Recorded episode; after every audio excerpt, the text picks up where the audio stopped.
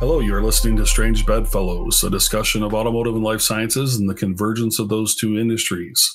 This is the series Dirty Words, where we will talk about some topics that have become very interesting discussions in the business world to the point where they are indeed almost dirty words. To learn more from our industry thought leaders, visit blog.qad.com, where you can find more excellent content. For more information about our products and services and our adaptive ERP, visit qad.com. My name is Tom Roberts, and I'm Vice President of Automotive and Mobility Sector at QAD. I've got my colleague Mike Colias here. Mike, why don't you introduce yourself? Hello, everyone. Uh, this is Michael Colias. I'm the Vice President of Life Sciences. All right.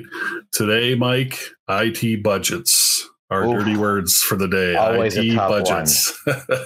you know, certainly in my career in IT, and I've sometimes even heard this from uh, non-IT leadership, where IT is a cost to be controlled. Um, nobody calls it a business enabler. They don't call it a you know a value area. Sometimes they just it's more I, I, hate to say it, they consider a necessary evil. I don't agree with that. I think it can be of great benefit to an organization, but you know, IT budgets certainly carry a lot of drama, or they can. Is that what you've seen as well, Mike? Oh, absolutely. Uh, you know, the notion that uh, IT is really traditionally con- has been considered a cost center, and rightly so. The perceived value has always been one of those difficult things to show. There's always that notion of, well, IT doesn't provide any business uh, competitive advantage. They're really here to kind of give you that basic capability and really kind of keeping the lights on. Uh, and, and, you know, that's been one of those things that has traditionally driven uh, organizations to minimize IT expenses, uh, really kind of keeping that acceptable level of performance, really that base level. And so a lot of my uh, CIO colleagues, you know, that I've dealt with in the past and I've worked with in the past, you know, they're telling me that they're dealing with lesser budgets. And, and, and I'm talking about single digit percentage increases, which is really a, an unusual thing. You know, and IT really needs to change the way it's being viewed in the industry and specifically in the organization. And this starts to become more of a reality as we start to focus on budget efficiency and optimizations, budget optimization. So, uh, you know, specifically in life sciences, there's this new desire really to give an access of data to our customers, to the end patient, really having that transparency. And there's been a huge focus on, uh, you know, digital and taking organizations digital because in life sciences, we're dealing with a tremendous amount of scientific data. And I'm talking about terabytes upon terabytes upon terabytes of data that are uh, you know really kind of needing to be analyzed. And so you know one of the biggest cost drivers in that because once you have that data and you know where do i store that data? So there's a huge infrastructure cost that goes along with that in life sciences. And then there's that subsequent analysis that has to be done on all of that. So there's a tremendous amount of cost that goes into uh, you know life sciences uh, it just by nature. You know there was a mckinsey and company report that was released uh, this past January 2020, where they said life, life science companies spend considerably more uh, than any other organization outside of the life science industry. And, and I kind of tried to boil that down on a lot of the thoughts. And I figured out that one of the main reasons for that is that organizations are trying to remain compliant. This leads organizations to build their own version of the IT Frankenstein's monster because, you know, this is their desire to leave things the way it is because we don't want to customize or we don't want to revalidate. If I if I touch anything that is going to you know hurt my organization's compliance, I, I'm going to have an issue, and that's going to even that's going to further cause budget issues or cost issues. So what do they do? They decide to bolt on solutions. They handle that functionality that's missing or to meet that compliance requirement. Now your solution begins to grow and just kind of get out of control, and you feel as though you can't get away from it, but it costs a fortune. Uh, it does cost a fortune to support and maintain. This becomes an even bigger issue when we start talking about internal solutions um, that are built on technology that only one person or a small handful of people know how to support. Because you know we all know that the knowledge leaves you know when that person leaves the organization. So now you're trying to get someone to manage that later on which usually requires an organization to invest in people uh, or a consulting organization or something like that with a specific skill set Um, so basically, what they're doing at that point is they're throwing good money after bad. Absolutely, Mike. And what's the first thing you hear in a situation like that is you hear, you know, we got the initial application. The guy just coded it, you know, in his spare time. How come you're telling me it now costs, you know, fifty thousand dollars a year to support this thing. I don't understand. I didn't budget yeah. for that. Uh, and and boy, I mean, this is something that I've seen many times uh, in automotives. You know, you start to get larger companies, you get you know 50, 60, 80, 100 plants. Um, there's a lot of tech savvy people out there that know you know C or or whatever. You know, they know HTML5. They they know how to create applications. Well, they also have day jobs, so they create an application it might be wonderful, have great functionality, but you know they might not have an idea of um, you know user IDs. They might not have an idea of security. They might not have an idea of how support works. The support while they're there basically is their email address or their telephone or a tap on the shoulder at their cube or at their desk. And there's just there's no way to expand that in any way. And they move to a different job forget about it. All of a sudden, they're getting calls their new job, you know, in their new job. In the, let's say in the organization, they get a new job. They're still being called on to support this thing, or worse, they leave the company and you have no access to them. You got to figure out how this thing works, or even potentially worse, they have exited the company, but now they are actually a supplier of that software.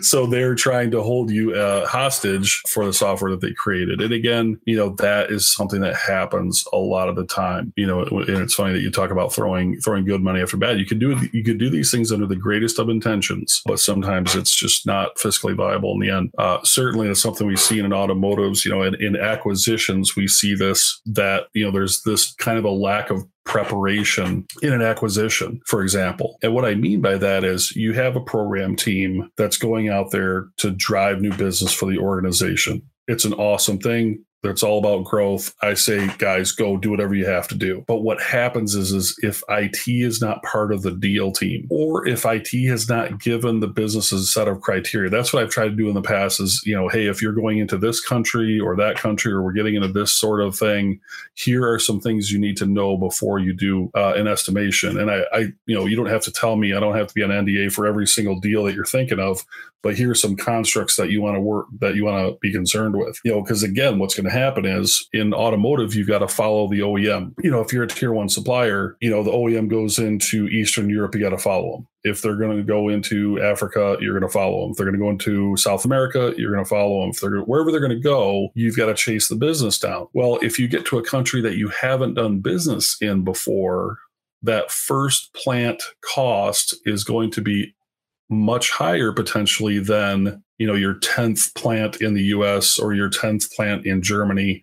You know you know how to do those. You've rolled them out. You you you've done several of them. You don't have to localize the solution because it's already localized. Well now you're going into you know you're going into Slovenia you're going to Serbia you're going into Russia you're going into uh, South Africa you're going into Brazil or Argentina. There are costs to going into a country for the first time. So that deal, you know, you might have got a great piece price deal, but now you have additional overhead that you did not foresee. And that can actually cause a lot of consternation with the deal team and with IT because all of a sudden IT is hanging, is quote unquote hanging cost on top of the deal and affecting the viability of the deal. But really, it's the deal team that should have done that work beforehand. Um, so something that I have seen a number of times in automotive with M and A. Uh, what do you see in, in life sciences? Is that something that comes up as well? Absolutely. I mean, acquisitions in life sciences are a huge part of the industry. You know, it allows organizations to find a faster means to achieving, you know, a new innovative product. It, it adds like a complementary product to their existing offering. It's just integral to the organization's growth within the industry. Traditionally, when you have the wrong person performing that due diligence, um, it became an absolute IT budgeting nightmare. Companies just expected that a contingency would cover all manner of ills.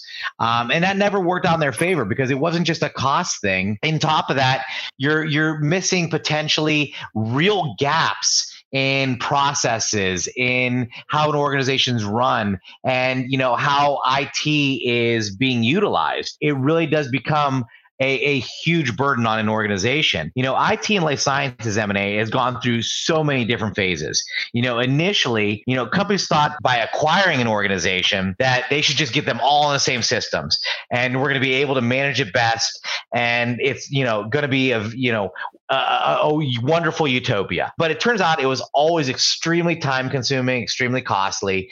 By you know, one of the problems is that you know you lose that competitive advantage that comes with that acquisition the longer it takes. One of the things about life sciences that I've mentioned, you know, uh, on previous occasions is life science looks for speed to market. You know, you get that extra competitive advantage by being, you know, first to market.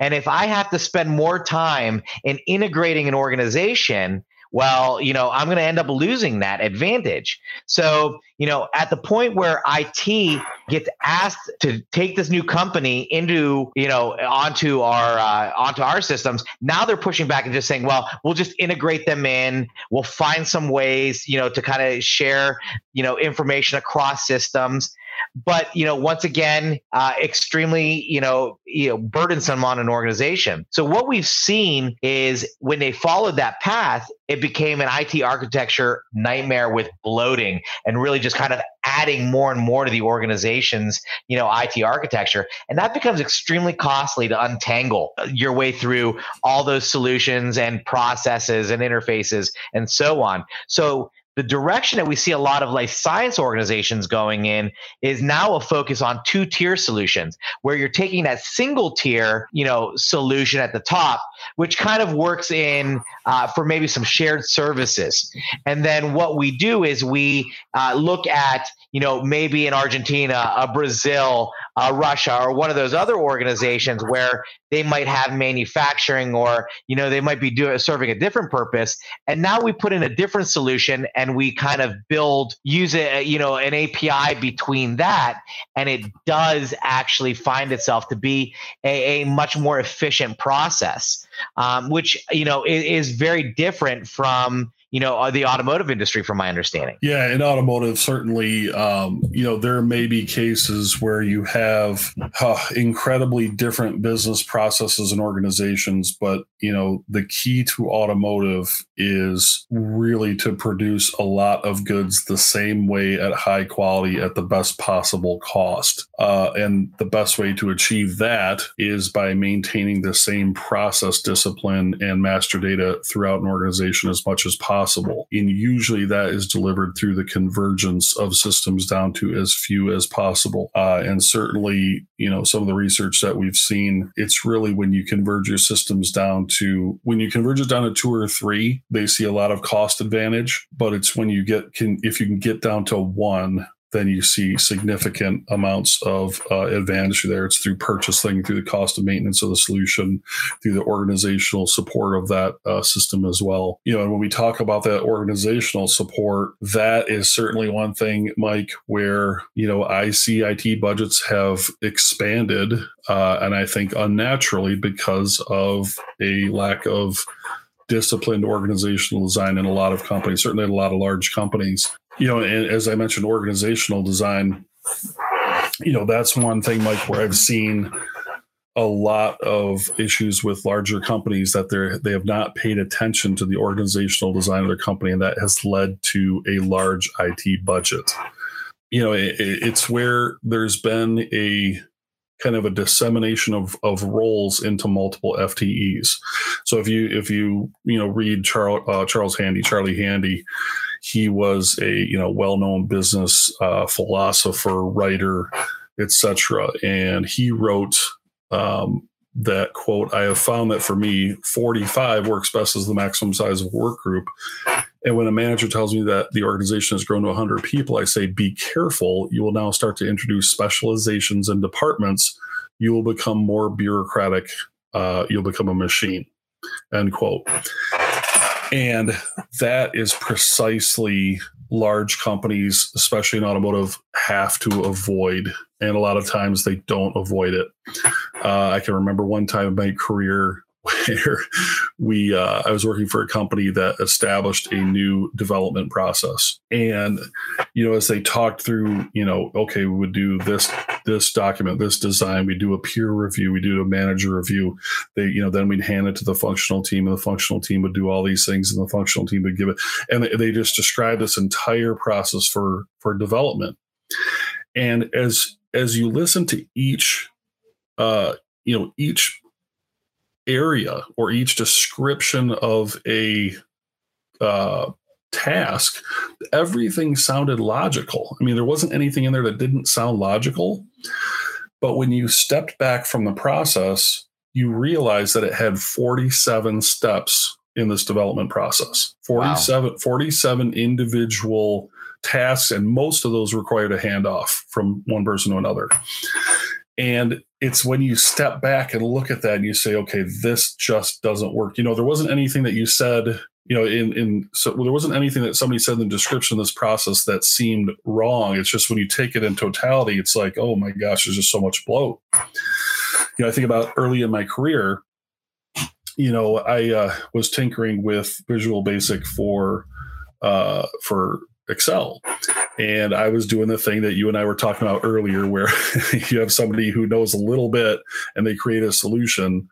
Uh, and then all of a sudden it's a problem. But that was me uh, under the best possible intentions. But I coded something when I was back at uh, EDS many years ago. And the the point was, you know, at the end of the day, I was I was the coder, I was the business analyst, I was the user because I actually had to use the application.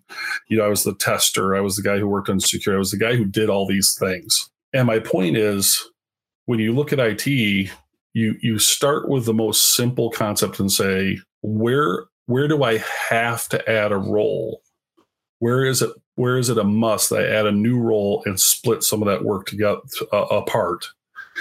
And I think what's happened in large organizations, they look to things like ITIL. And I think ITIL is incredibly valuable, but you have to execute it the right way. And I think what companies have done, a lot of them, is looked at the 39 or so different roles that ITIL identifies in IT, and they've they've created a separate FTE for each of those separate roles.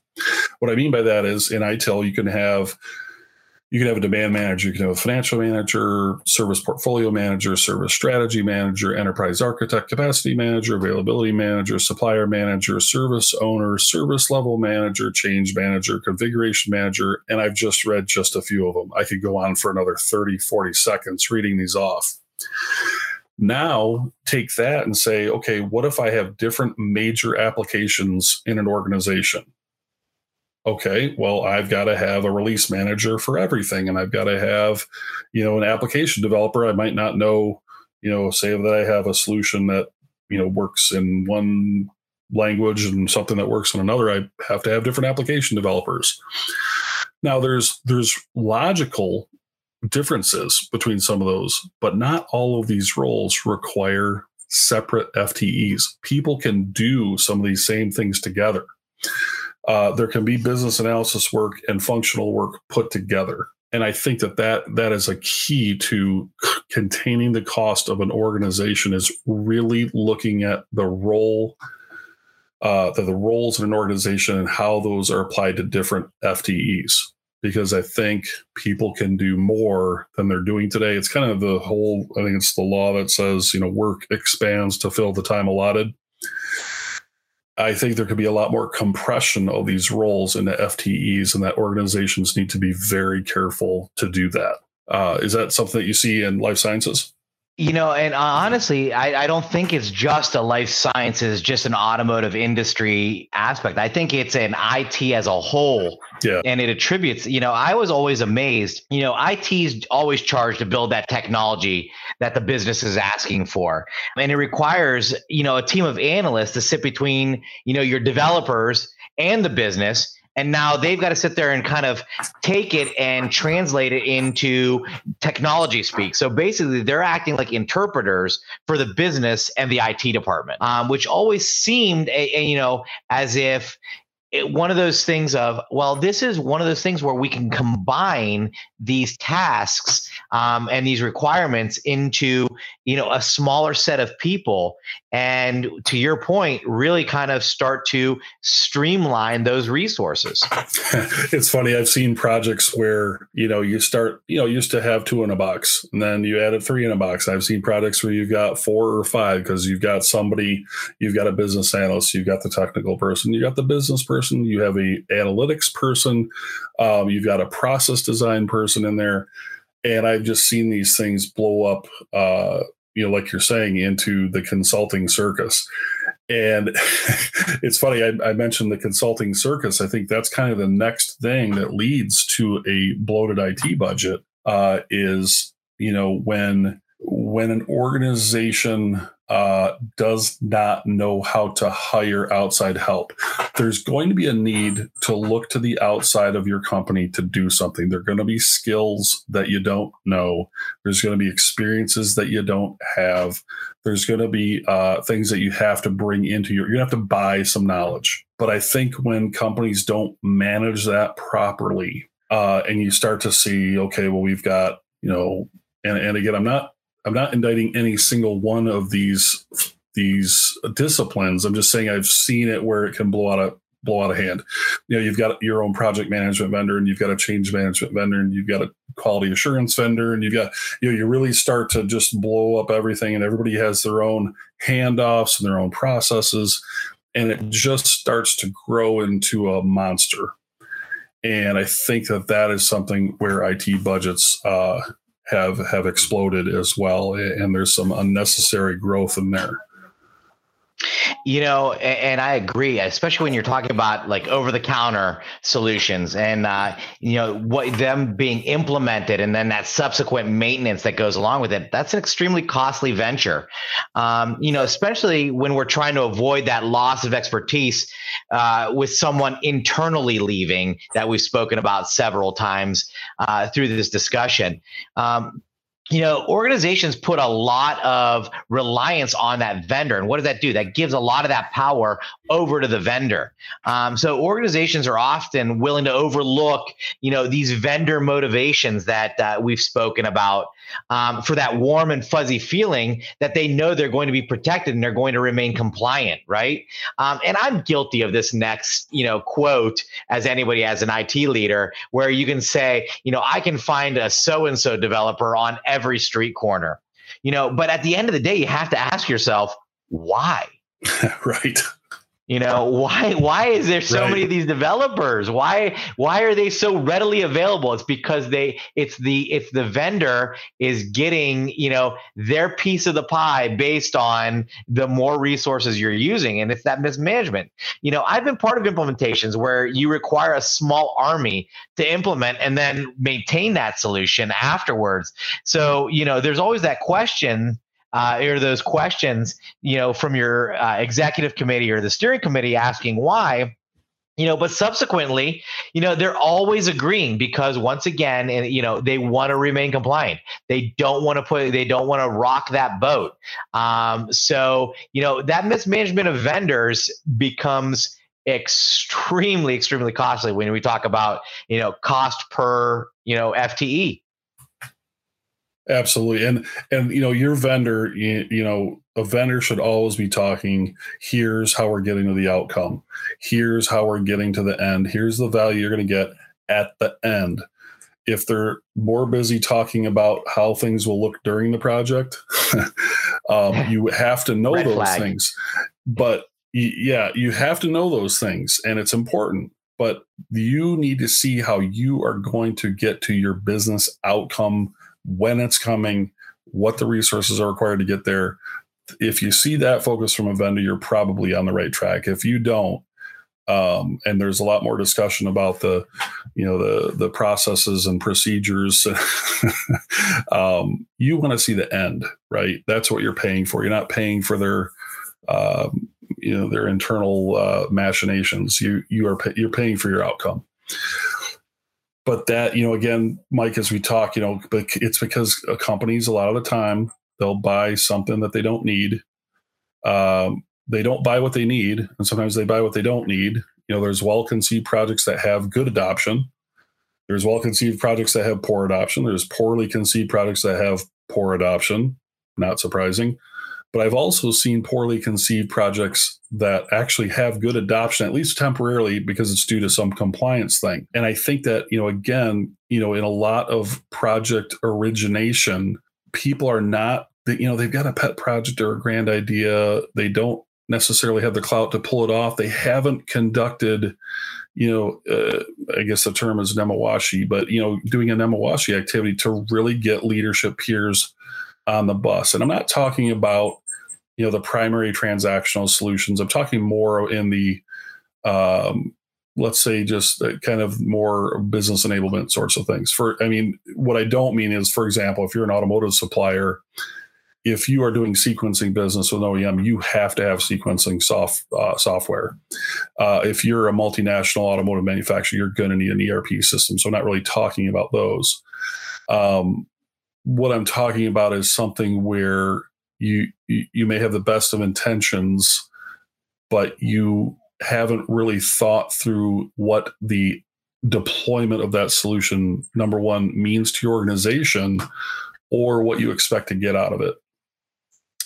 I'll use a specific example. I've seen a couple of times where internal teams, let's just say usually it's IT, but um, internal corporate teams start they want to start tracking their time for some reason, and it's a it's a great thought. It's a thought that jumps up from time to time uh, in large organizations, and usually it's under the guise that you know you you want to quote understand what your people are doing, you know where where they're putting their time, and it's not necessarily as a as a hey what are you doing sort of function. It's more of hey what you know wh- where's the value for my organization? Are they spending their time develop you know how much how much time and overhead do i put on them? Do i need to free them up by adding you know admins or or adding some other thing? But i think that often there's not a this equals that sort of uh, concept with it. So what have i seen? You know um, in time tracking just an example, you know, companies don't take into consideration labor laws or remuneration policies or HR policy. So you start to get questions like, well, you know, I had to leave early because I, you know, took my kid to whatever sporting event. Well, just put five eights in there because so you get 40 hours. You can't put less than seven hours in a day because then HR will get notified. I mean, you, you know, you start to get this kind of stuff. Or, you know, in Europe, you might, you know, don't log more than 40 hours a week because we don't, we're not budgeted to have overtime or you can't put in more 10, more than 10 hours a day because it's, you know, you get in some trouble in some country. You know, that I've just seen these things fall apart. And, where it starts out with the greatest of intent, it's not well conceived. And I think that people don't look at the outcome. So if you're stuck with putting only 40 hours in there and your people are working 50 or 55, you're going to get largely meaningless data. And again, it wasn't it wasn't because you didn't have a good idea and it wasn't because you didn't have the right intentions. It's because you didn't conceive it properly and really understand the outcome. So now what does this mean to an IT budget? Well, all of a sudden I have to potentially have licensing for all those people. I have deployed the solution. I have to manage it. You're going to have to manage it, manage it for some level of time, you know, before you maybe abandon it. And then you might have a write down depending on how long, how long you've had the, you know, how long you've been depreciating the asset. I mean, it's just that's the problem. Is I think that you know this can happen in IT. It can happen outside of IT with a great idea, um, but again, a poorly conceived sort of project. And you know reporting i think is another one where you know i think a lot of there's a lot of intent to create a lot of reports and have dynamic and configurable reporting. You know companies hire all types of data scientists and all kinds of things but i think that they just don't know enough about the business sometimes to make the connections that are going to drive value. And again you start to see a lot of hires that are done and potentially some tools that are purchased without really understanding how to execute. So now you're carrying all that cost. You're carrying cost because of poor organizational design.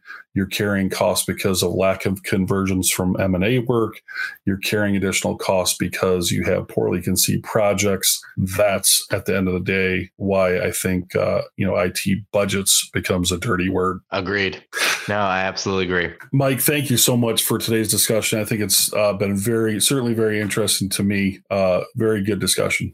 No, this has been a fantastic discussion. And I think, you know, it's a difficult subject, um, but it's one of those ones that has to be spoken about. Absolutely. All right. Well, please like and subscribe to our podcast. Uh, to learn more from our industry thought leaders, visit blog.qad.com where you can find more excellent content. For more information about our products and services and our adaptive ERP, visit qad.com. We would like to thank our producer, Catherine Wagner, our marketing communications director, Alex Kemp, our graphic designer, Travis Hardy, our industry marketing manager, Tanya Bazet, and this has been Dirty Words.